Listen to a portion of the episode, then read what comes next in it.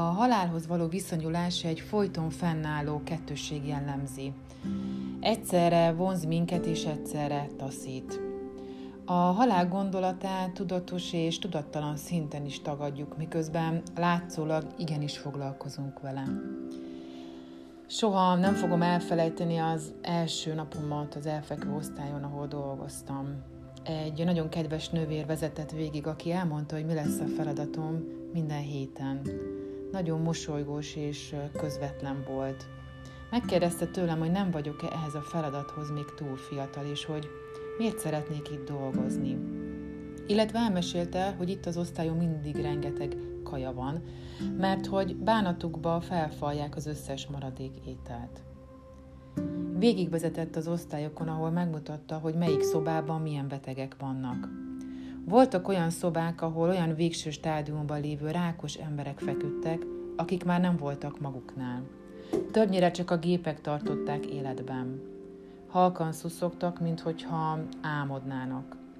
Volt olyan részleg, ahol olyan utolsó stádiumban lévő haldokló embereket csoportosítottak, akik bár maguknál voltak és nagyon is aktívak voltak, de elvesztették józan ítélő képességüket önmagukról, és a daganat ráhúzódott az agyukra.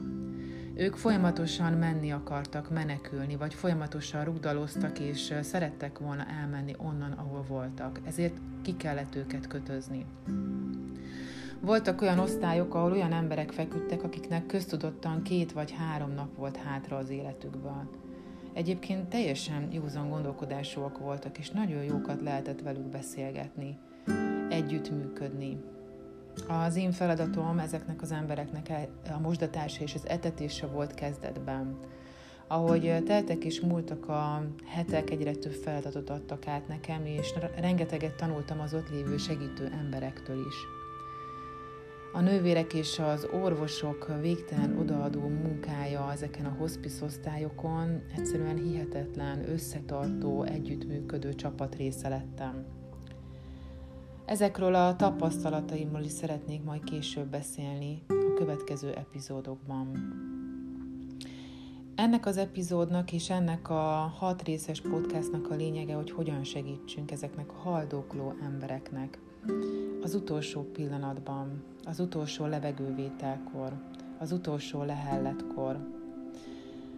Azonban ez a podcastom a halálfélelemről fog szólni, hiszen az első komoly szembesülés a segítő létem alatt az, hogy nagyon meglepődtem, hogy az utolsó, vagyis a végső stádiumban lévő rákos betegek nem hiszik el, hogy meg fognak halni. Tehát egy hihetetlen tagadás, zajlás, tagadás zajlik bennük, és kapaszkodnak mindenféle alternatív dologban, ami meggyógyítja őket. Ilyenek az energiagyógyászatok, a reiki, a pránanadi, minden, ami természetgyógyászat, ami varázsital, és még sorolhatnám. Emlékszem egy hölgyre, akinek rengeteg pénze volt, és egy külön osztályt kért magának. Egy kis szoba volt, ahol két ágy volt, és mindig aludt vele valaki. Rengeteg pénzt fizetett különböző orvosoknak, természetgyógyászatok, természetgyógyászoknak, kuruzslóknak, hogy megmentsék az ő életét. Még fiatal voltam, és az elején nagyon furcsálottam ezt, és megkérdeztem a nővértől, hogy de elvileg azok kerülnek, akik meg fognak halni két-három napon belül. Én hetente dolgozom itt, de sose láttam ugyanazt haldokló embert. Nagyon ritka, hogy két hétig találkoztam ugyanazzal az emberrel. A nővérke azt mondta, hogy igen, sajnos ez a hölgy két-három nap múlva, de lehet, hogy egy hét, de két hét nem lehet tudni, de meg fog halni. Ekkor én azt kérdeztem, de ha meg fog halni, azt ő nem tudja? Nem lenne jobb szembesülni neki, hogy el tudjon búcsúzni, hogy ne érje váratlanul? A nővér azt mondta, hogy ha most elmondanád neki, hogy meg fogsz halni, és nincs remény, akkor nem egy hét, hanem fél nap alatt meghalna. Nem nekünk kell szembesíteni a halál folyamatával, neki kell végigmenni. Fiatal voltam, és emlékszem, nagyon elszomorodtam, mert nem csak ennél a hölgynél tapasztaltam ezt, hanem rengeteg embernél. Nem értettem, mert valahol magamból indultam ki, és engem mindig is foglalkoztatott ez a téma, hogy ha én meg szeretnék halni, én szeretném, ha én meg fogok halni, ezt szeretném tudni. Illetve ellentmondott minden összes tudásommal és tapasztalatommal. Ezért ebben a fejezetben arról szeretnék beszélni, hogy miért is félnek az emberek a haláltól, és mi a halálfélelem oka.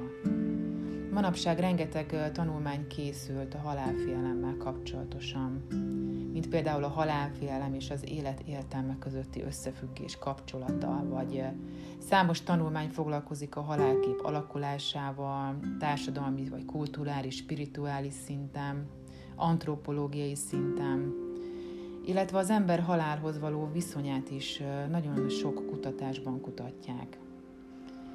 Olvastam olyan kutatásokat, ahol a halálfélelem és a szorongás közötti attitűdök kapcsolatát vizsgálták, illetve további összefüggéseket kutattak, mint például halálfélelem, a saját testétől való félelem, félelem a megsemmisüléstől, félelem az ismeretlentől, félelem a halál tudatos átélésétől, vagy a test féltése a halál után, illetve félelem a korai haláltól. Összefüggésében a halálról való tudatosság és a megbékélés a halállal nem azt jelenti, hogy megszűnik a halálfélelem, hanem inkább azt, hogy a hangsúly egy értelmes, intenzív, autentikus élet megélésének lehetőségét nyújtja. Hogy miért is félünk a haláltól, hogy miért olyan, szembenéz, miért olyan nehéz szembenézni a halállal, miért is rettegünk, Valahol mélyen magunkban tudjuk, hogy nem kerülhetjük el. Minél tovább halogatjuk, hogy szembenézzünk, minél jobban nem vesszük figyelembe ennek létét, annál jobban elhatalmasodik a félelem és a bizonytalanság.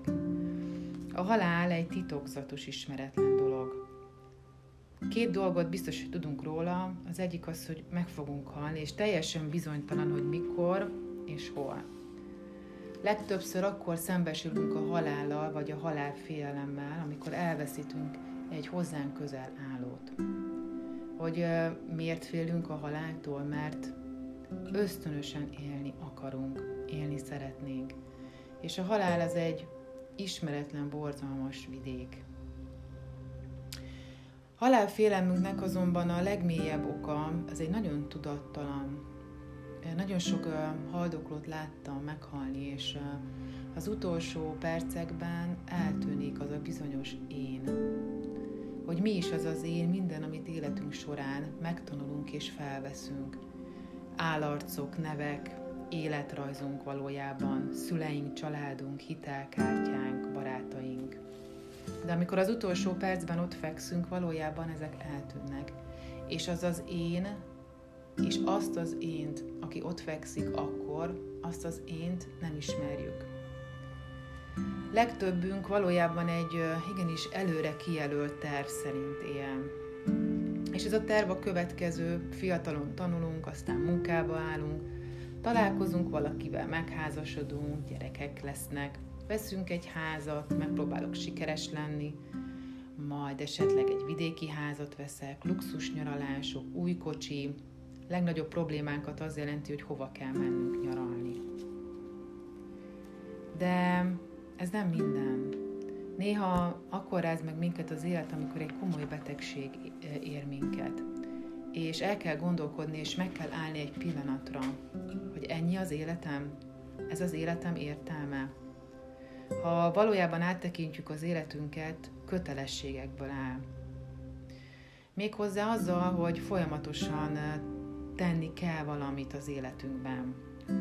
Fölkelünk, megkávézunk, lezuhanyzunk, fogatmosunk, megetetjük a macskát, elmegyünk dolgozni, egész állónap csörög a telefon, és az agyunkat, a lelkünket és az egész szellemünket elborítjuk a kötelességeinkkel.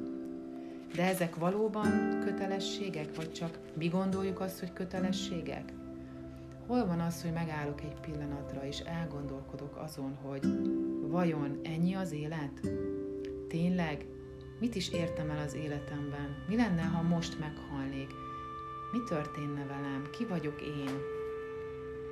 Ezen azt értem, hogy el kell gondolkodni azon, hogy mennyit sikerült megértenem az életből, és mennyit sikerült megértenem a halálból. buddhizmus szerint az élet során véghez vitt cselekedeteink összessége, ezek vagyunk mi. A halálunk utolsó pillanatában. A halálfélelem kutatásokban az eredmények összegzésénél két olyan fontos értéket szeretnék kiemelni, ami a halálfélelemhez köthető. Mi az, amitől az emberek legjobban félnek? A legnagyobb félelem a korai haláltól, illetve a félelem az ismeretlentől. Ez azt jelenti, hogy legjobban attól félnek az emberek, hogy nem tudják, hogy mi történik halál után, illetve hogy korán meghalnak, és nem tudják beteljesíteni életüket.